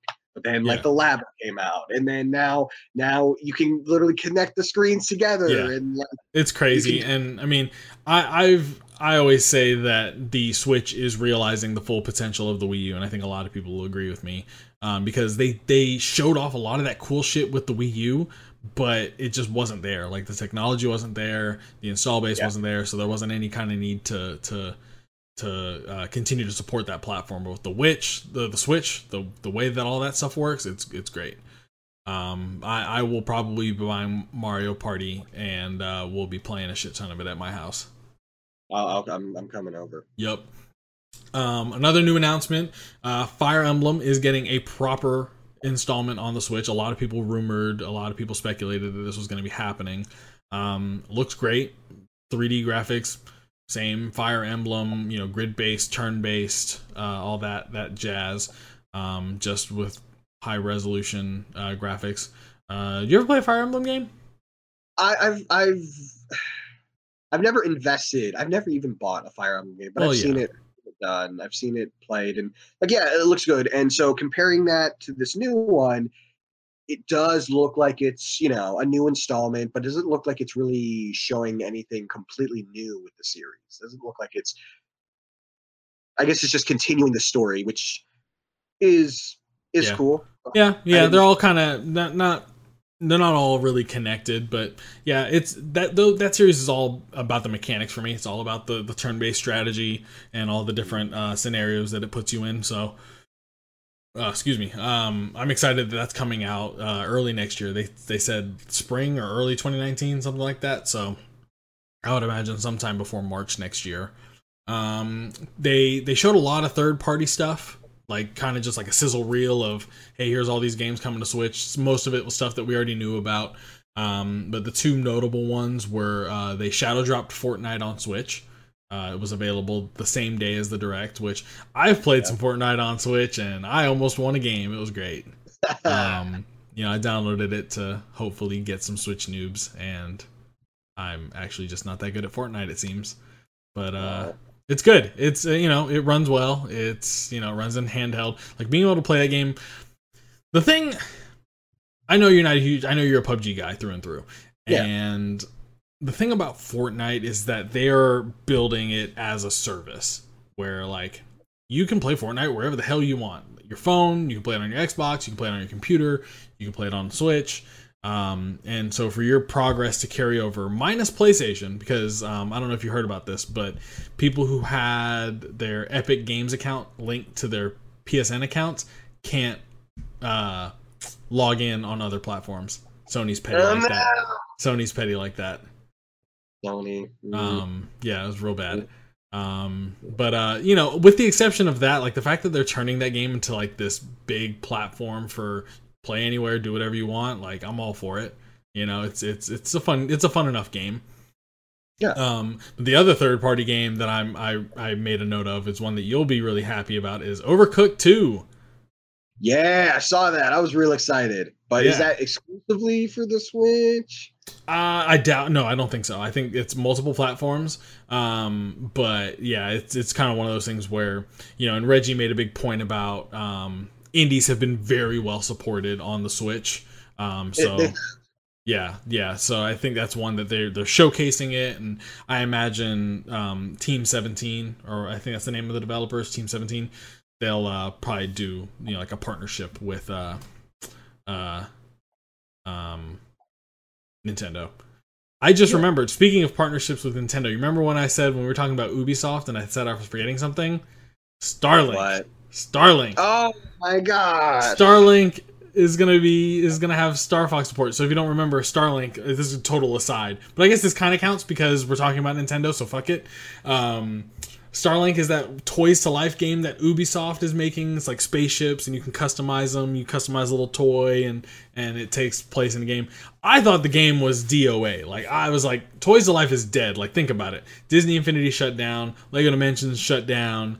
All these, you know, Skylanders, like, they're taking an extended break from Skylanders. So when Ubisoft was like, hey, we're doing this Toys to Life game, I was like, no, don't do it. There was even rumors that they were going to drop the Toys Alive gimmick and just make it a, you know, just a regular game. But no, they're doubling down on it. They're releasing, they've got a partnership with Nintendo that they're going to release Star Fox in the Switch version of the game. The starter edition comes with the Star Fox R-Wing. So good for you, Ubisoft. I say, you know what? I say go for it. You know, yeah, Toys to Life is kind of a shitty, really... It's like a dead fish, you know, like it flaps around a little bit and then it just stops moving. But you know what? Like, do it, push it, Keep it alive. I just hope that it doesn't become too, like, I saw the price tag of the starter edition. I was like $75. Like, I can buy almost, like, I could buy a game and a half with that, you know, like. If it's honestly good enough for it, then, you know, I say why not? Yeah, yeah, but, and not to be like, you know, hot garbage thing. Then like, yeah, fuck it. Yeah, I've been hearing with people I know down at E3 that Starlink is good. Like, and the gameplay was good. Which, like I said, I thought when they announced that game, I was like, this game is going to come out and it is not going to sell. And so I, you know, wish them all the best, and hope that it you know does well. But the last game that we get to talk about today is Super Smash Bros. Ultimate. It is the game that Nintendo closed their Direct with. It is going to be a massive game, to say the least. It features every single character that has ever been in a Smash Bros. Game. A lot of people were speculating as to, would Ice Climbers come back? Would they bring back this character? Would the DLC characters from Smash 4 come back? Because a lot of them were third party, you know, like Cloud. A lot of people didn't think Cloud would come back. A lot of people didn't think Ryu from Street Fighter would come back. But no, every single character that's ever been in a Smash game will be in Smash Bros. Ultimate, which is like, it's a wet dream for Smash Bros. Fan. But on top of that, they will have, you know, they're going to have their new characters, but then they'll have even more DLC characters. And so, like, the idea of, like next year, they'll announce, like, all of these new people that we can't even, and we're just going to just freak out, man. And it's crazy because, you know, a lot of people were worried that the third-party characters were going away, but almost everybody kind of assumed that, like, the ARMS characters would make an appearance, you know, like Spring Girl and Ribbon, or Springman and Ribbon Girl. They're not in the game. Like, they're as of now not announced for the game. So that's a possibility. But yeah, you're right. They kind of hinted that, like, hey, we've got a large roster, so we may not be adding that many characters. Yeah, they still announced Ridley from Metroid as a playable character, which I know was a heavy fan request. So yeah, we'll just have to see. I mean, I'm excited. I'm really excited. Like, I mean, I think Ultimate is the best name for that game because it is, I think, the best iteration of Smash Bros. Yeah. But yeah, I think the only disappointing thing is the release date. A lot of people had this game pegged as a September release because Nintendo's online service is releasing in September. Yeah. So the fact that it's coming out December 3rd is a little bit of a letdown. But I think we're excited to just have more Smash Bros. Well, I personally, I want to see that the service can make it without Super Smash Bros. I don't want this sort of like, oh, this thing only worked because they dropped Super Smash Bros. when they released it. But if they can, you know, if it can be a solid thing and people are into it, then you don't have to really worry about it. Like, hey, here's this great thing. 2 months, we're going to have a game that is just going to just blow it all the way up. Right. Right. So, you know, I've been very, like, past years, Nintendo hasn't really done that much for me, but I'm, you know, like, go for it, man. I might get a Switch. Yeah. It's not Zelda and Mario that last year was. I think you'll never get a year like last year in terms of Nintendo first party, but Pokemon and Smash is pretty good. And granted, it's not a true Pokemon, but it's still Pokemon nonetheless. Before we get into ranking these conferences, Wes, is there do you have a most disappointing part about E3 for you, whether it's a game that wasn't announced, a game that was announced but didn't get the love it deserved, or what stood out to you as most disappointing at E3? I know at E3 people can play Soul Calibur 6 and they experience it and see, but the Facebook thing isn't enough for me. I wanted to see it like showcase. I wanted them to make like a huge... You wanted them to show up on someone's stage. Yeah. I wanted Soul Calibur to get some real love and affection. I know right now one of my friends from high school, he's over at E3 and he's playing Soul Calibur 6 was. Keep going. But so one of the hooks is that there's not everyone's available, but Geralt is available, and that's so cool. That was a big like they had like posters and like, oh, Witcher's needed, please come here, and you know. Yeah, the game's been marketed really weirdly. Like they've been doing like really big social media pushes for that game, like not actual like, hey, let's get major game outlets to preview this or anything like that. It's just like, hey, we're going to, you know, release a new character today and reveal a new character today.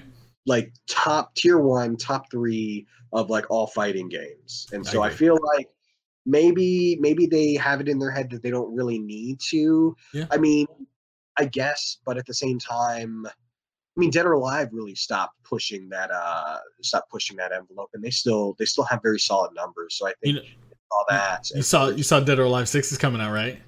Yeah, I saw Dead or Alive 6 is coming out. I'm hype. Yeah. Let's go. But so I think Soul Calibur, you know, they've seen that like, hey, we don't really need to push so much into our marketing. Maybe they're focusing on just making a better game. Yeah. Now that they don't have to worry about all this stuff, and they can use Facebook, they can do all that. And I guess at the end of the day, cool, but I'm old school. I like a nice show. I like a big razzle and dazzle. Razzle dazzle. So counter to that point, was there anything that? What was your most get hype moment of E3 2018? What was your most get hype moment of 2018 E3? The Last of Us Part 2. Last of Us Part 2. Hands down. That you know you expect you know what to expect, and then all of a sudden you know, they pull the rug out from under you, and you didn't know a video game could look and feel like that. Yeah, that was a gut punch. It really was. It really was. My most disappointing moment is the fact that Ubisoft did not announce a new Splinter Cell game. I was convinced that this year was going to be the year, especially because Walmart Canada leaked it. So, and they were right about a lot of shit, actually. Like, if you go back and look at that Walmart Canada leak, like, they got Rage 2, they got Just Cause 4, you know, a couple other things, but Splinter Cell they called out, and it wasn't on there, so... I think Ubisoft maybe decided to pull out. Maybe. I don't... And maybe that game's not... See, but it's weird because, you know, maybe that game's not far along enough, but they're showing off Beyond Good and Evil 2, and it's not... You know, it doesn't seem that far along. Another thing we forgot about Ubisoft, Skull and Bones. Oh, yeah. It looks fine. That's all I needed to say. Looks all right. Yeah. But then my most get hype moment is kind of a tie between, like, realistically, Cyberpunk 2077. Like, that's probably the most, one of the games I'm most anticipating out of this year. But then, like, in terms of the most excited I got was the Elder Scrolls 6 announcement, which... like was barely an announcement, but fuck it, it's Elder Scrolls 6, and I know that game is being made. I know I knew that game was going to be made. I'm glad that they put They put it there. You can't take it back after that. Like, right. I like that. Right. But for me, that was always an eventuality. Well, shit. Like, well, shit. If you're Microsoft, you can take back anything. At E3 2014, they said a whole bunch of shit that is not coming out. Bethesda will do it. There's no like. I know. Right. I think realistically, if I had to chart the course for the next 10 years, we will have 2, maybe 3 more Elder Scrolls games, hands down. Wait, you said 2 or 3 years? No. In the next 10 years. Oh, 10 years. We'll have 2 or 3. Two or three Elder Scrolls games. That I think that would honestly be it. That's yeah. I mean, they've been focusing a lot on Fallout lately. It's crazy. Well, they're when they first bought the rights from Interplay. Was it Interplay? I think so. Interplay. Yeah, but so they bought the rights. They did Fallout 3, and I'm sure that made them a lot of money. But they really did just sit on it after that. They did Skyrim, and then they were doing like all the other stuff. That yeah, really... well, no, because so Fallout 3 came out in 2008. Fallout 4 came out. Yeah, no, they just take a long time to make games. Well, clearly not, because Fallout 76 it comes out like what? So that apparently is being made with like they were testing a multiplayer mode for Fallout 4. They cut it, and so they used that to make Fallout 76. So that makes sense. Pretty much. But I mean, by the time Elder Scrolls 6 comes out, I guarantee. I mean, right now it's shaping up. Elder Scrolls 6 won't be out until over 10 years after Skyrim, the original release of Skyrim. Yeah. So we'll see. I could see if optimistically, if I'm being really optimistic, I wouldn't be surprised 2020. I know that's 2 years from what everyone else is thinking, but if you do it right, if you're just withholding stuff and you do like maybe 3 major drops in the next So here's the thing. So Todd Howard, when he introduced Starfield, said this is a next-gen title. So that to me says Starfield is like 3 years off. Yeah. Because next gen consoles, you're probably looking at 2020, 2021. If Elder Scrolls 6 is coming out after Starfield, that game is a long way off. That game's like 6 years. But we don't know when Elder Scrolls 6 is coming out. I mean, we don't need to assume that. I'm pretty sure Todd Howard said that they're working on Starfield now, and then after Starfield, they're going to work on Elder Scrolls. Like they're going to push Elder Scrolls, but they're working on Elder Scrolls.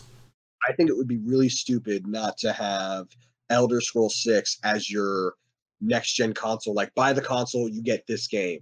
Yeah. If you tied the next-gen console with Elder Scrolls 6, are you kidding me? It could be $800. I would buy it. A lot of money. It's a lot of money, but you tie that together with it. A lot of money. You could drag me a mile through broken glass. I'll buy it. Well, we're going to move on to ranking the press conferences. So Wesley didn't do much of his homework, so we'll have to see how you do in terms of ranking these. But just to break it down, once again, we had your third-party developers, which we're going to rank them all together. So your third-party developers, you've got EA, Ubisoft, Square, and I'm missing someone, Bethesda. And then you've got Sony, Microsoft, and Nintendo. For your major ones, your major hardware developers.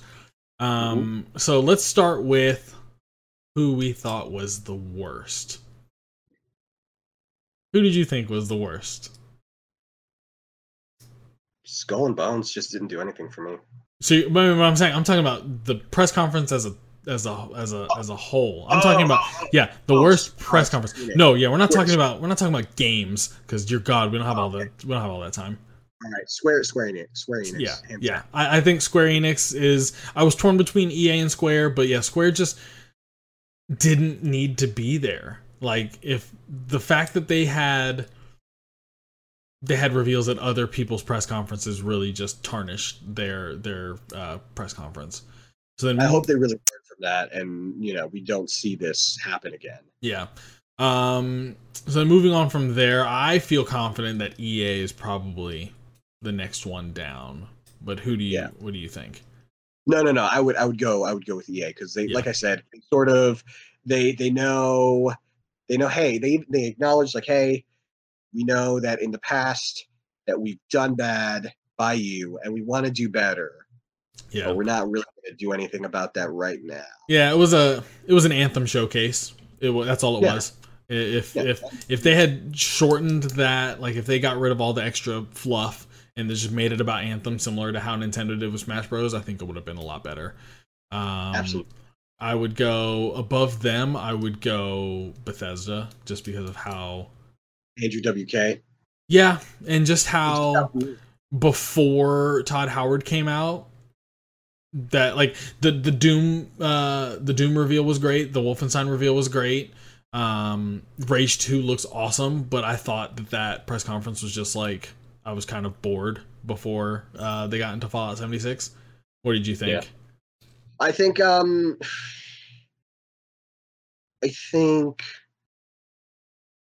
we could have done without Bethesda this year. I mean, yeah, Fallout 76 is a very important title. It's a very important piece, but this all could have been dropped via social media. And I mean, maybe you cut it to like three, maybe two titles. Maybe you talk about Wolfenstein and you talk about Fallout 76. But other than that was really amazing. And that's a problem Bethesda has. Like they had a problem with that last year, where it was like we kind of knew everything they were coming out with, and it just didn't make sense. Like, why are you guys making a press conference? You know, why are you guys doing this? And then not only that, but for them to fill it with a lot of extra fluff. You know, I was complaining about Elder Scrolls Online, where it's like, why are we talking about this? Why are we talking about Elder Scrolls Legends, which, you know, they just recently I was saying, like, the fact that it, like, you know, when you talk about ESO, that was really what kind of killed it for me. Yeah. And then, you know, like with Elder Scrolls Legends, they changed developers on it. And I mean, like, yeah, you had some things to announce there, but it's just like, okay, it's still a card game. You know, nothing big coming. So after them, so we've got, let me write these down. That's probably a good idea. We did Square at the bottom, we did EA, and then we did Bethesda. So that leaves us with Microsoft, Sony, Nintendo, and Ubisoft, right? Yeah. All right. I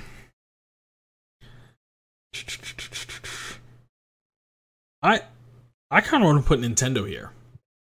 I was going to say Ubisoft, just because the highlight was just Assassin's Creed, and that didn't really do anything for me. Yeah, I'm torn between. I'll be honest. I'm torn between Nintendo and Ubisoft. Huh? I said I'm torn between Nintendo and Ubisoft at this number 4 spot, because, like I said, like you said, Assassin's Creed didn't do much for me. Skull and Bones didn't really do much for me. The Division looks cool. Beyond Good and Evil 2 just doesn't look like it's that far along. But then at the same time, Nintendo, short of, like, if you take out the bit about Smash Brothers, they didn't really have, they had like 2 or 3 big announcements, and like not big announcements, they had like 2 or 3 announcements, you know? Yeah. I don't know. That's just sort of, yeah, it just kind of, it did just sort of fall flat for me. I'll, all right. Well, I'll give in to you, and I'll put Ubisoft here. Because Smash Bros. Is definitely... Yeah, I would say I'm probably more excited for all of Nintendo's games more than I am any of Ubisoft's games. But I don't think that falls on how Ubisoft presented it. But then I say it's safe to put Nintendo up here, above at number 3. Then it's down to Sony and Microsoft, the two big boys. What do you think? I want to say Microsoft next, just because you know where I am. But my argument is, a lot of those Xbox exclusives, maybe they're exclusive now, but they're not going to be exclusive for long. It's not a forever thing. PS4 with exclusive, that really does mean exclusive, and it's very few and rare that you do see like, oh hey, this exclusive title is coming to Xbox now. Yeah. But so I'm going to go Microsoft at 2 as well. Yeah. My reasoning being, I can't remember the last time Microsoft, and granted, this is because Microsoft doesn't have the exclusives. They don't have anything that's immediately coming out that's worth shouting home about. Forza Horizon 4 looks amazing. That's going to come out this year. I'm going to play that. But in terms of the games that are coming out 2019 and beyond, I think Gears 5 was the only one that we got like a somewhat in-depth look at. Everything else was, hey, here's a trailer. Cool. Like, I know Halo's coming out, but what's that game? What's it about? What am I doing? What does it look like?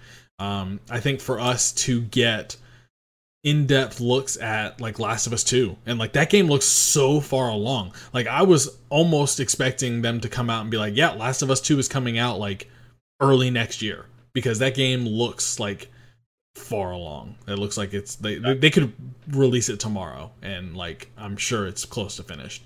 Same thing, like Ghost of Tsushima like looks really good and like has a lot of potential.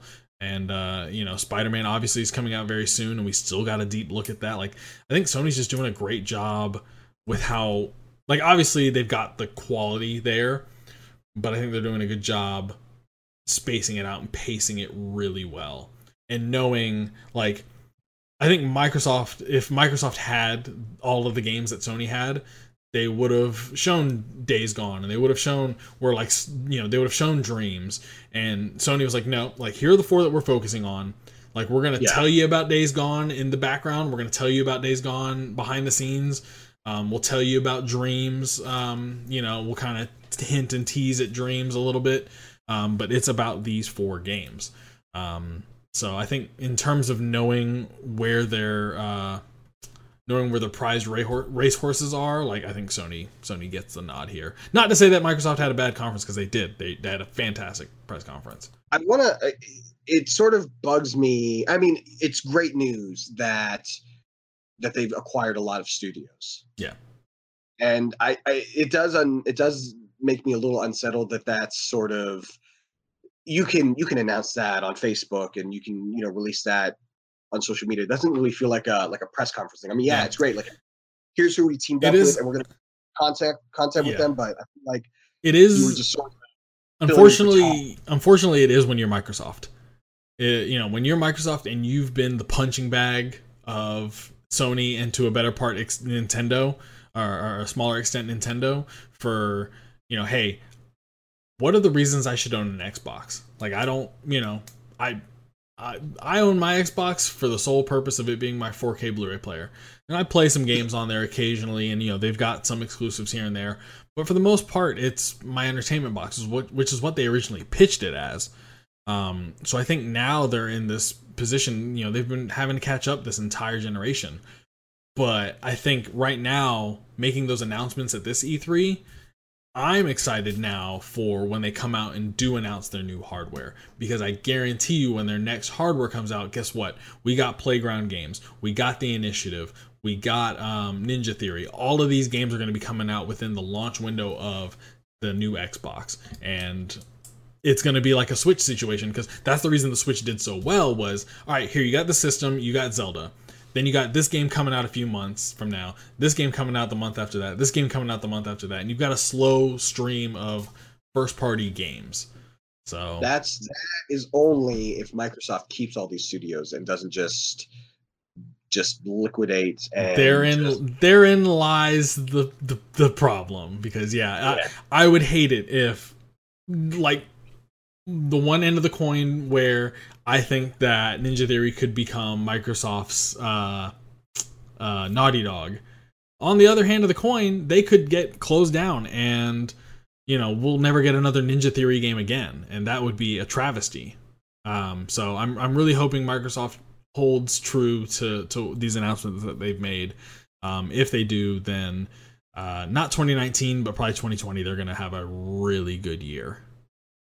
So I guess Last of Us 2, Sony kind of, close neck and neck, but honestly, Sony kind of, it's like you were saying, they knew what they had, what they had that was available in the best way. Right. And because honestly, part of me would want to say Microsoft, part of me says Sony, but I just have to, I'm sorry, I can't remember the last time I felt the way I felt when I saw that Well, hopefully we won't have to wait too much longer to get it. But we're going to go ahead and call it a podcast after that. Guys, thank you so much for joining us for our post E3 Red Tooth Games cast. Once again, I'm Neil Rivera. That's my brother, Wesley Rivera. If you want any more good Red Tooth Games content, feel free to like us and follow us over on Facebook. We are facebook.com/Red Tooth Games. We are at Red Tooth Games on Twitter. Hopefully we'll be putting out some more good content for you soon. Until then, we'll see you then. Good night, everybody. I'm a simple